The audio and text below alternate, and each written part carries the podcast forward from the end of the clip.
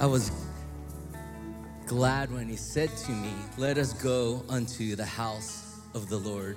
Is anyone glad to be in the house of the Lord here this morning? Amen, yes. Yes. That was an amazing, an amazing time of worship. My name is Chris. This is my good friend Valerie. Good morning, everyone. Here to share some things that's going on in the life of our church here this morning. If you'd like to follow along, there's a Q R code on your chair. Um, with that said, Valerie. Yeah, if you forget everything that we say up here this morning, which you just might, um, you can just go on the Q R code on your chair and you can remember it all later. So um, I know you guys are going to love this. We actually have our next night of worship on the calendar for August thirty-first. Let's go. Yes. Wednesday, August thirty-first. I'm so excited for this next one. Are you playing in this one, Chris? I think I am. Woohoo. Yay. Because you sang my very favorite song the last time. Which was? Which was, um, gosh, now I can't remember it. It was um, Too Good to Not Be True. Too Good to Not Believe. So there it is. That's why I'm not on stage singing.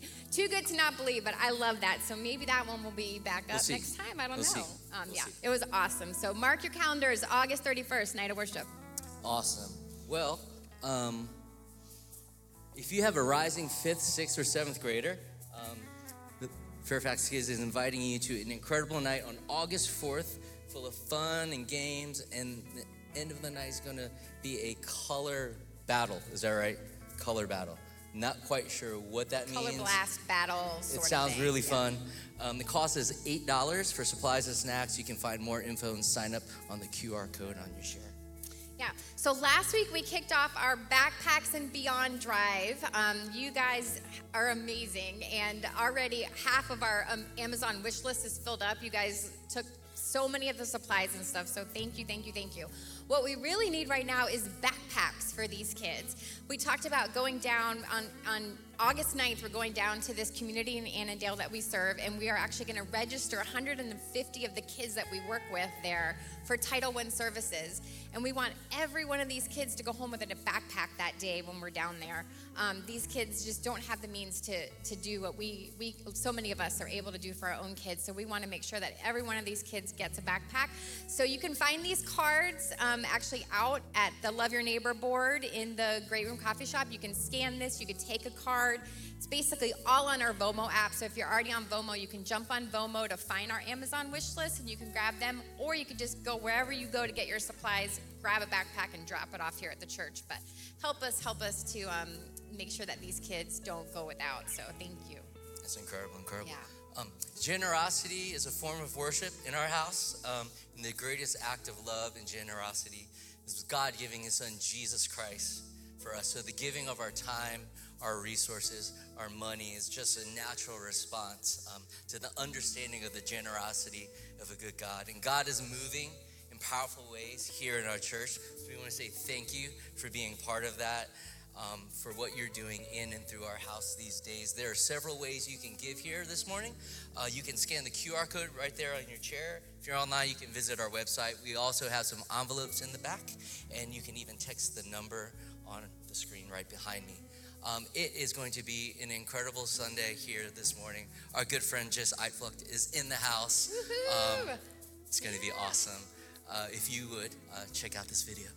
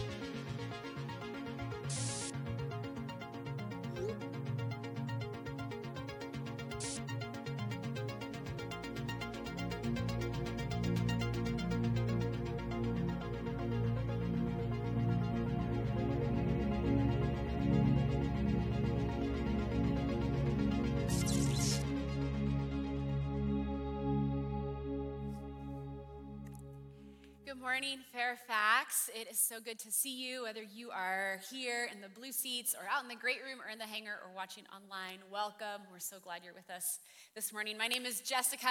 It is really good to be here with you. It's been about a month since uh, I have been here in person worshiping with you on a Sunday morning.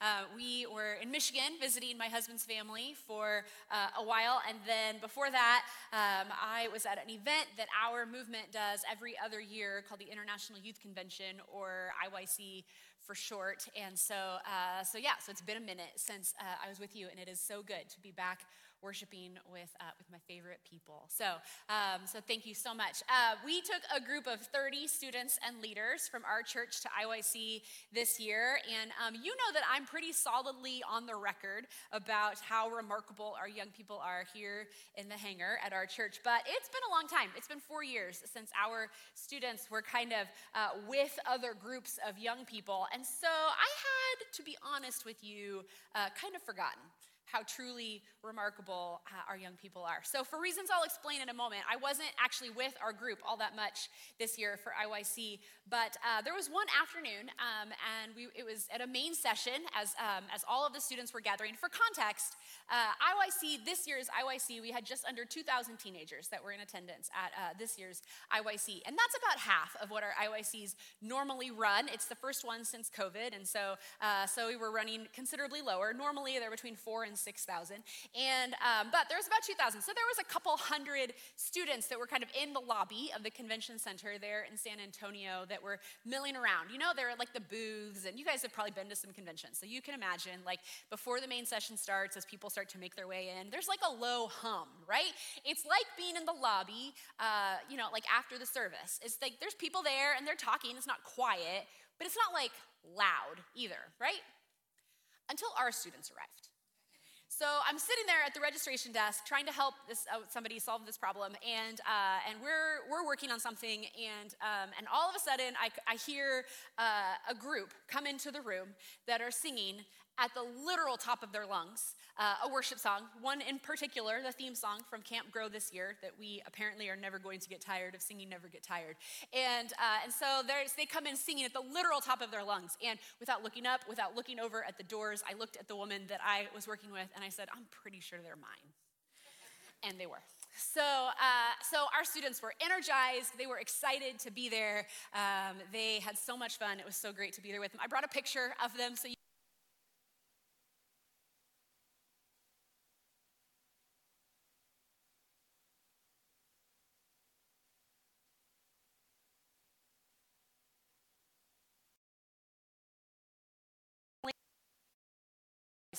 and uh, we're responsible for I Y C, and then we're also responsible for other youth ministry initiatives nationwide for the movement, as well as some youth a youth pastors retreat and some other things that we do um, on behalf of the movement. And so I'm a part of the youth ministry team. There's five of us on the team. I have a picture of them too. And being a part of that team in and of itself has been just a tremendous blessing for my in my life over the last few years. Um, these guys are are just like A-plus dudes. And um, they're all youth pastors who are seasoned in youth ministry and um, have become dear friends of mine. It's just so good working with them. Um, I've been on the team for four years. I joined after I Y C twenty eighteen. I cycled on, um, but um, obviously we canceled I Y C twenty twenty. And so this was the first I Y C that I had gotten to see kind of come to fruition since I joined the team. And I was responsible specifically for two events. I was responsible for the pre-I Y C prayer service and an event that we do called the Emerging Leaders Gathering. The pre-I Y C prayer service happens the morning of the first evening session. So the first evening session of I Y C this year, it was on a Thursday. On Thursday morning, it's a free day otherwise, but if you would like to come, it's a completely optional event. You can come, and it, we literally just sing and pray. It's really reminiscent of like Advent prayer or Ash Wednesday here at our church. If you've ever participated in one of those events here, um, this is very similar to that, but it's fully optional, and um, you have to get up. It started at ten or ten thirty, but again, these are teenagers, and otherwise, it's their free day, right? So we had over seven hundred teenagers who showed up just to pray for I Y C and for what God was about to do in their lives. So that was really cool. Um, but the moment that took my breath away was, uh, was the Emerging Leaders Gathering. So um, I made a decision a couple of years ago when I took over leadership of Emerging Leaders that I was going to make a little bit of a shift in what we focused on. So for over a decade, Emerging Leaders has been about equipping students to lead where they are right now. So on their soccer team, in the band, in the youth group, uh, student council, wherever it is that students already are, um, how can they lead now from a like Christ-centered servant leadership mindset, right? And that's critically important, and we still believe in that, right? Like we still believe that we want students to lead now, that they don't need to wait till they're adults or have an education or something uh, to lead, that they can lead right now where they are, still super important. But um, you may or may not realize that in the church in North America, this is true of our movement, the Church of God, but also of, the, of all of the faith in North America, we're at a critical point when it comes to pastors stepping into pastoral roles in churches. Um, over the last uh, two years in particular, with, with uh, the incredible division that we have seen in churches, um, so many pastors have stepped down as they have um, just struggled to know how to lead their congregations with these intense political divides. And uh, and also we know that like a lot of funds dried up as churches had to close their doors. And so um, something like forty percent of pastors have given serious consideration to or actually quit since twenty twenty. Um, additionally, the average age of a pastor in ministry in the church in North America is uh, is sixty. And so the pastors are aging out, and there are not any, not that aging out at sixty, I'm not saying that, that's the average, listen to my words. Um, so, uh, so the pastors are getting older, and there's nobody younger to come in and fill that gap behind them, right? And so, um, so I made a decision with these two thousand students that were gathered before us that I wanted to invite those students who were maybe sensing a call to vocational ministry in particular on their lives to come and be a part of the Emerging Leaders Gathering. And so we're talking about uh, pastors in a traditional sense, missionaries, parachurch leaders, those types of, um, of ministry roles where your, your job, your paycheck potentially comes from uh, your ministry role. So, um, so it was a big change.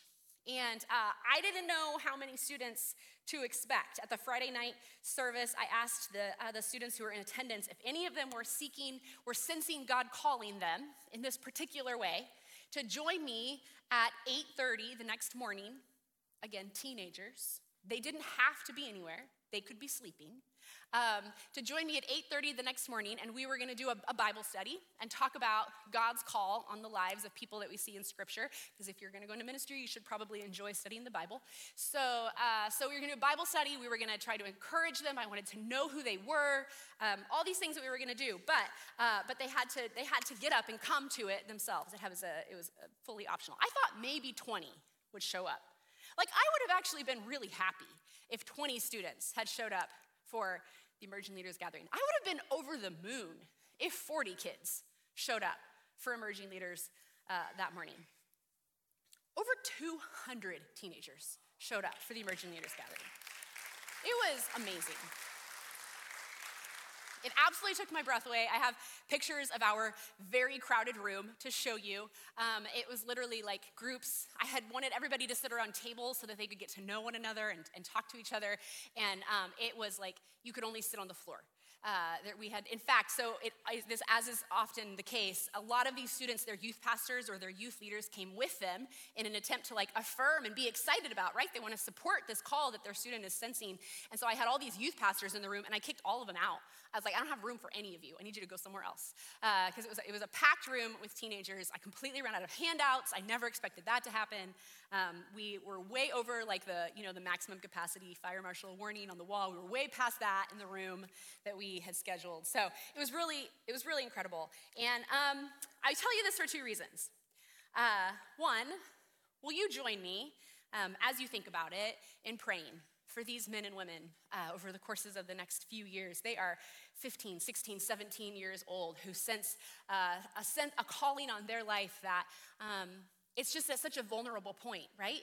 So many things could happen between now and the time that maybe they sense some, there's like some sort of a fruition to that call. So if you would join me in praying for them. Additionally, there's um, three students from the hangar who chose to come to the gathering. So three of our own students who are discerning that call in their own lives and what that might look like for them. And so I know you don't know their names, but um, but God does. And so if you would, just as you think about it, be praying for those men and women. The other reason I wanted you to hear about what happened is because you are the ones who are supporting this work. All of the planning and the meetings and the event itself that I had to go to or that I did here, all of that was on company time, so to speak. It's uh, because of you, and it's because of how you support this place and the work of the kingdom and in all of its manifestations across all demographics that I get to do it, and I'm so grateful. And uh, and so thank you for letting me do this work and for believing in the next generation, because they truly are um, they truly are remarkable. So um, we're in a series called Love and L- Light and Love. It's an eight-week study on the book of First John, and in it, John is asking us to consider, more or less, what is shaping us? What is shaping us as a people? So as we've talked about each week, First John was written by the Apostle John, who also wrote the Gospel of John. It was likely written between eighty-five and ninety-five A D, probably from Ephesus. And uh, the letter, the First John, was written about a decade or so after the Gospel of John was written. So the Gospel came first and the letter um, after. And John is alarmed by the increasing threat of false teachers who are teaching things about Jesus that are just not true. And these teachings are sowing divisions within the church that is really disheartening uh, for, for John, who, as an elderly man now, is likely one of the last ones who saw Jesus alive, who actually knew him. And so he's encouraging followers of Jesus to love others the way that God loves them. The ancient church historian and theologian Jerome tells a famous story of, uh, of John the Blessed Evangelist in his commentary on Galatians. And uh, he tells the story about how John is extremely old, living in Ephesus, and he used to be carried into the congregation in the arms of his disciples. And he would come into the congregation, and the only thing, he was unable to say anything except, "Little children, love one another. Little children, love one another. Little children, love one another." At last, wearied that he always spoke the same words, the disciples asked him, "Master, why do you always say this?" "Because," he replied, "it is the Lord's command. And if only this is done, it is enough." John knows that behavior flows out of belief, that it's hard to live in a way that it's hard to love the way that God loves if your view of God is shaped by teachings that are false, that truth and love are inextricably connected. And John reminds these churches that this is reflected in the very character of God, that God is, is light or truth. This is something that, uh, that both in the Gospel of John and in the letter of John, that the, the themes of light and darkness come up a lot, particularly in the Gospel. Um, if you pay attention to it, it's, it's interesting how much John uses these themes of light and dark in the way that he talks and uh, and the way that he writes. So light exposes the darkness. It brings truth to bear on things being said that are not true.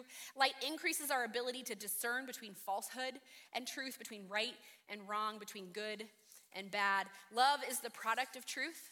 Truth without love is not really true, and love without truth is not really love. Without truth, we will love the wrong things, and we will love in the wrong way. So the first week, Rod worked through the first few verses of First John to help us see that light, light that brings forth truth, light that shines in dark places, the light of Jesus, light needs to be shaping us. That the truth of who Jesus is needs to be shaping us. The truth of who we are and how much we need Jesus needs to be shaping us.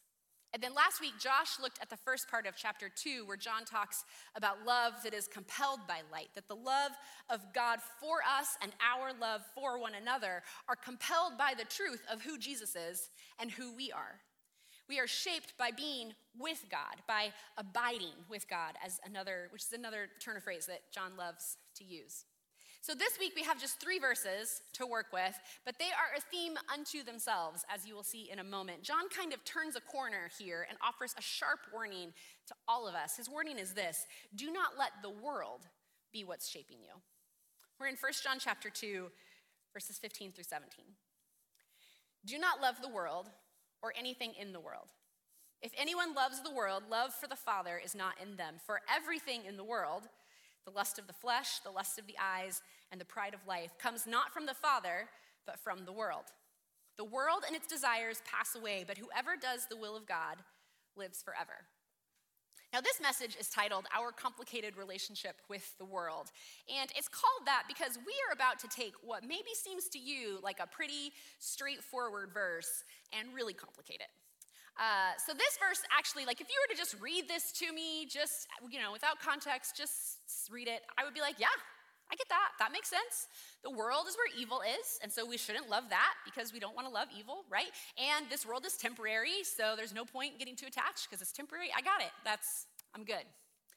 Except this same guy, Pastor John, also said this not all that long before he wrote First John. Maybe you're familiar.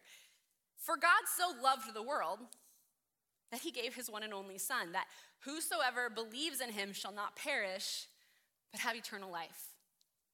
So in the Gospels, God loves the world so much that God gives us Jesus.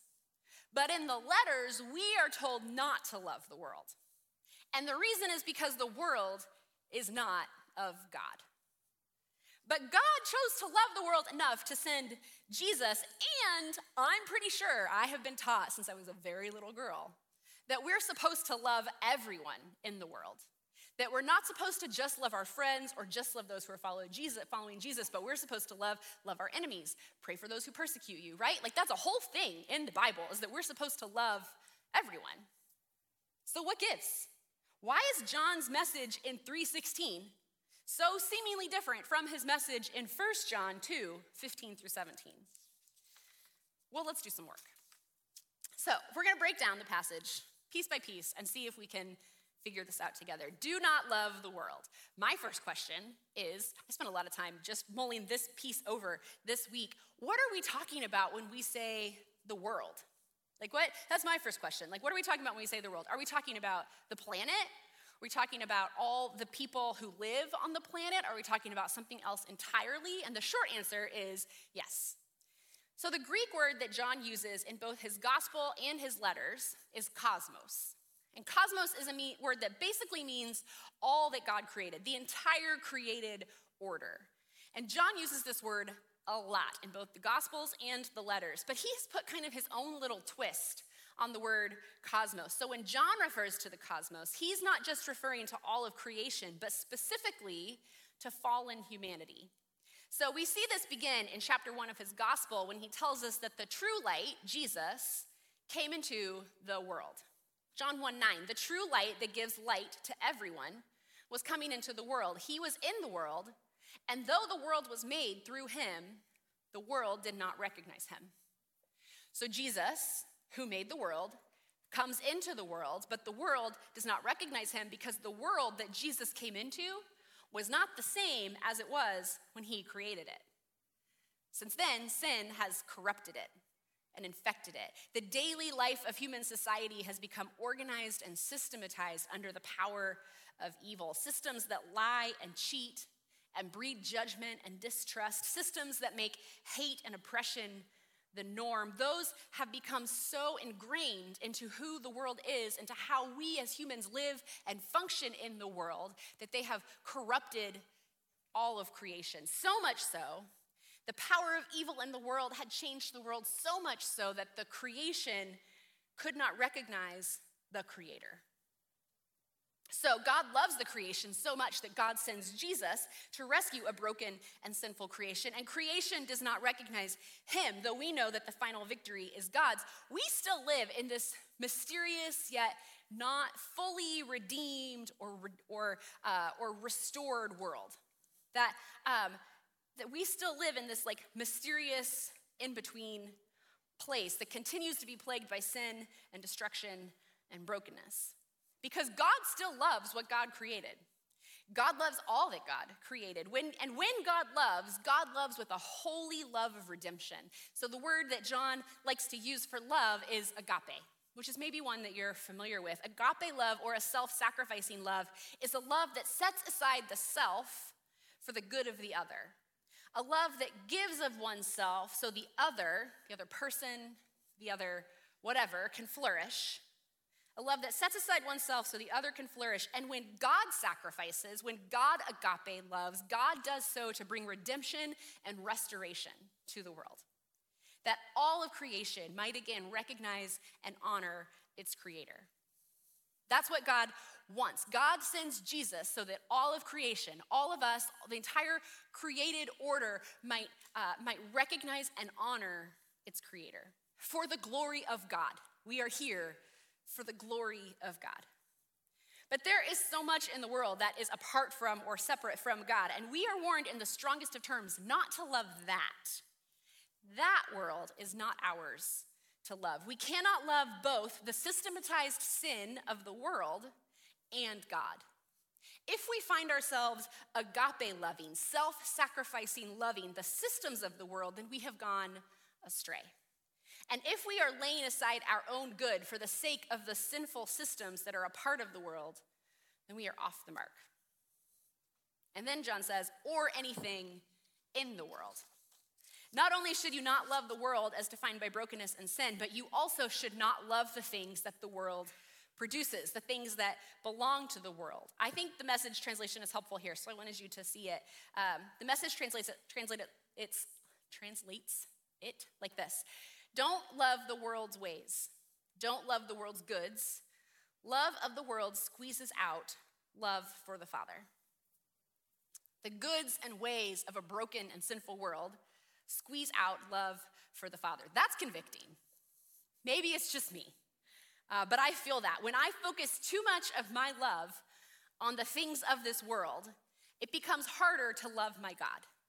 When I am ready to sacrifice myself for the world's ways, when I'm ready to, uh, to set aside everything else so that I can go after the world's goods, it becomes very hard for me to also sacrifice of myself to love God, for me to serve God. That as I go after the things of this world, it makes it very hard. It squeezes out my ability to also be self-sacrificing towards my God. And those desires become what's in control. So John is gonna, uh, this is helpful because John's now going to like unpack this idea a little bit more for us. For everything in the world, the lust of the flesh, the lust of the eyes, and the pride of life comes not from the Father, but from the world. So the lust of the flesh. These are the ways in which you will sacrifice others to get your own way. If agape love is self-sacrificing for the good of others, then the ways of the world are to sacrifice others for the good of yourself. So the ways in which you will sacrifice others to get your own way, the ways in which you will sacrifice what you know is right to get your own way, the ways in which you will seek your own flourishing over the flourishing of another person in order to get what you want. And when those desires, when that desire to get what you want, to get to, to sacrifice other people to get what you want, when those desires are in control of you, that's the lust of the flesh. The lust of the eyes. You see it, and you want it, and you will do whatever you have to have to do to get it. And whether this means taking it or making stupid decisions to get it, whatever it is, you see something that you want, and you go after it. Could be anything. It could be power, it could be money, it could be a person, it could be anything. But you see something and you want it, and you are willing to sacrifice other things in order to get it. And when those desires are what cons- what's controlling you, then those are the desires that are in charge of you and not God. And then the pride of life, wanting to be known by others, wanting to appear important to others. Now, we don't know anything about this as people who live in Washington, D C. We don't know anybody who just really wants to appear important to other people, or anybody who uh, who just wants other people to know how important they are, who just wants to be known for something, right? Um, but you could imagine such a thing, I'm sure. You could imagine such a thing that maybe somebody would pass along a tidbit that they know to make it seem like they're in the know. Right? Or maybe uh, maybe somebody comes down super hard on another person who's a little bit lower than them on the org chart, just to make it clear who is in power here. You want others to think that you matter, whether it's for the right reasons or not. Theologian John Stott summarizes the three, the lust of the flesh, the lust of the eyes, and the pride of life this way. As unholy desires for things one has not, and unholy pride in things one has. I think that's so good, so I'm gonna read it again. It's John Stott, S T O T T. Unholy desire for things one has not, and unholy pride in things one has. And now we come to the second reason, to not love the world. The world and its desires will pass away. Because remember, for God so loved the world that God sent Jesus to redeem and restore what God made, to bring life instead of death. And the arrival of Jesus marked the beginning of a new age. And the present age is doomed. And the new age is where, is where the redemption and the restoration will happen, right? So the arrival of Jesus marked the beginning of the new age. The brokenness of the world, like the darkness that is in it, is already disintegrating. And those who love the systems of the world and the things that result from those systems, they will pass away with the present age as this new age takes over and makes things new and redeemed and restored. That's the promise of salvation. That's the promise of Jesus. And some days I feel like, okay, I'm on board with this, but it's not happening fast enough. Like, what is taking so long? John's been dead for two thousand years. And there's a whole lot of present age that still has not disintegrated. Um, and I don't know about you, but the pull is strong. And the the the, it, the work is hard to resist the brokenness of the world and the temptation of the things of this world. And there is so much brokenness around us. It feels defeating. It feels overwhelming. And yet, there is also so much evidence of Jesus' redeeming and restoring work, of the new age that is coming in Jesus. On the last morning of the convention, we had a speaker who is a friend of mine, and I was talking to her before the service. She was asking how the weekend had gone, if it had gone the way that we were hoping it would. And I was telling her, yeah, it's been it's been incredible. And I confessed to her, and I'm confessing to you now, that I felt a little bit convicted, actually, about how surprised I was by how good God was. Like, God had done so much, and God's fingerprints had been so overwhelmingly obvious in, in huge ways and in small ways. And I was kind of surprised, and I was convicted by how surprised I was.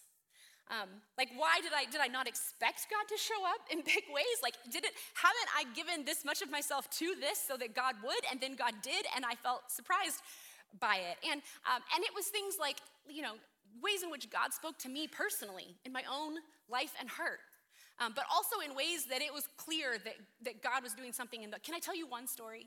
Is that okay? Um, so our theme for I Y C this year is called Upgrade, and it was based on Isaiah forty-three, which is the passage that says, forget the former things, for God's about to do a new thing, that God's gonna bring forth rivers in the wilderness and streams in the desert, okay? That was our, our theme verse. The thing is, when you hire a speaker to speak at a conference like this, and those speakers like speak for a living, they never talk about what you tell them you want them to talk about, right? It just doesn't happen. So we um, had hired, uh, we had asked a woman named Hosanna to come and speak, and she's phenomenal. You should totally follow her. I love her.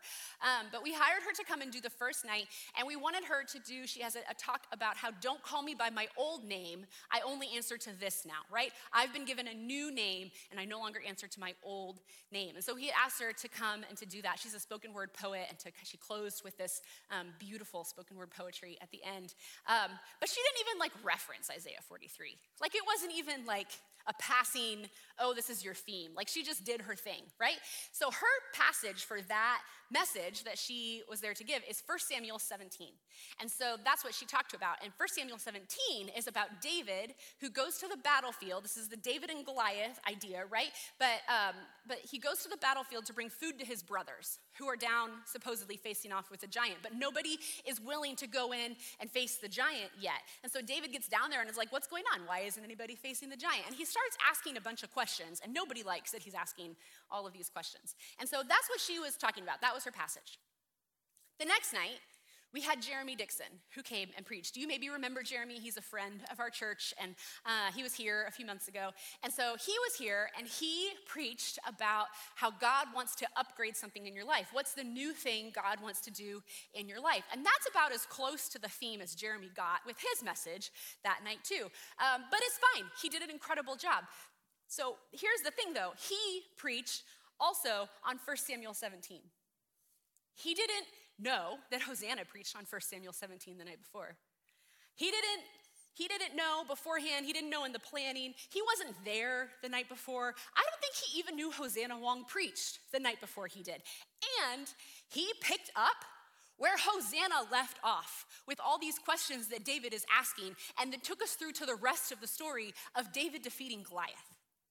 Like, that doesn't happen if God is not working in all of the details for people as they are preparing to bring, you know, their gifts to the stage for these students. It was, it blew my mind. I was sitting next to the I Y C director when, and when Jeremy got up and said he was going to preach from First Samuel seventeen, I like whipped my head over and he was like, he didn't know. This is like, this is, we didn't know. It was incredible. And I was shocked by it. Like, I was so surprised. And I don't know why I was so shocked, because I've been going to I Y C since nineteen ninety-six. I know what God does at these events, but it had been four years since the last one, and I guess I'd forgotten, because we see the world. We see the brokenness and the pain up close these days.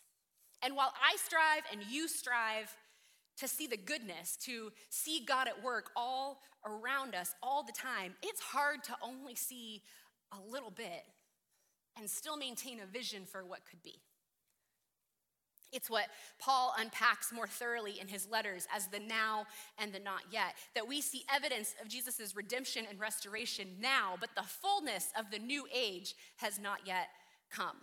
It's the, it's the now and the not yet. And Steve Garber is a college professor and a, um, a mentor to many. I had him for a class once in college, and uh, he mentors a lot of people from all walks of life. And as a result, one of the things he gets asked to do a lot is to um, is to officiate weddings. And unsurprisingly, for those who know Steve, he has a bit of a different take on the marriage vows that he asks couples to commit to.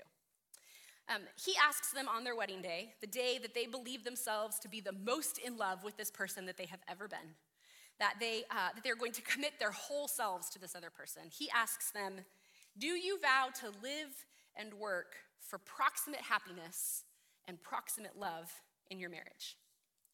And it always catches the couple a little bit by surprise. After all, aren't they marrying one another so they can know the fullness of all happiness and all love every day for the rest of their lives until the end of time?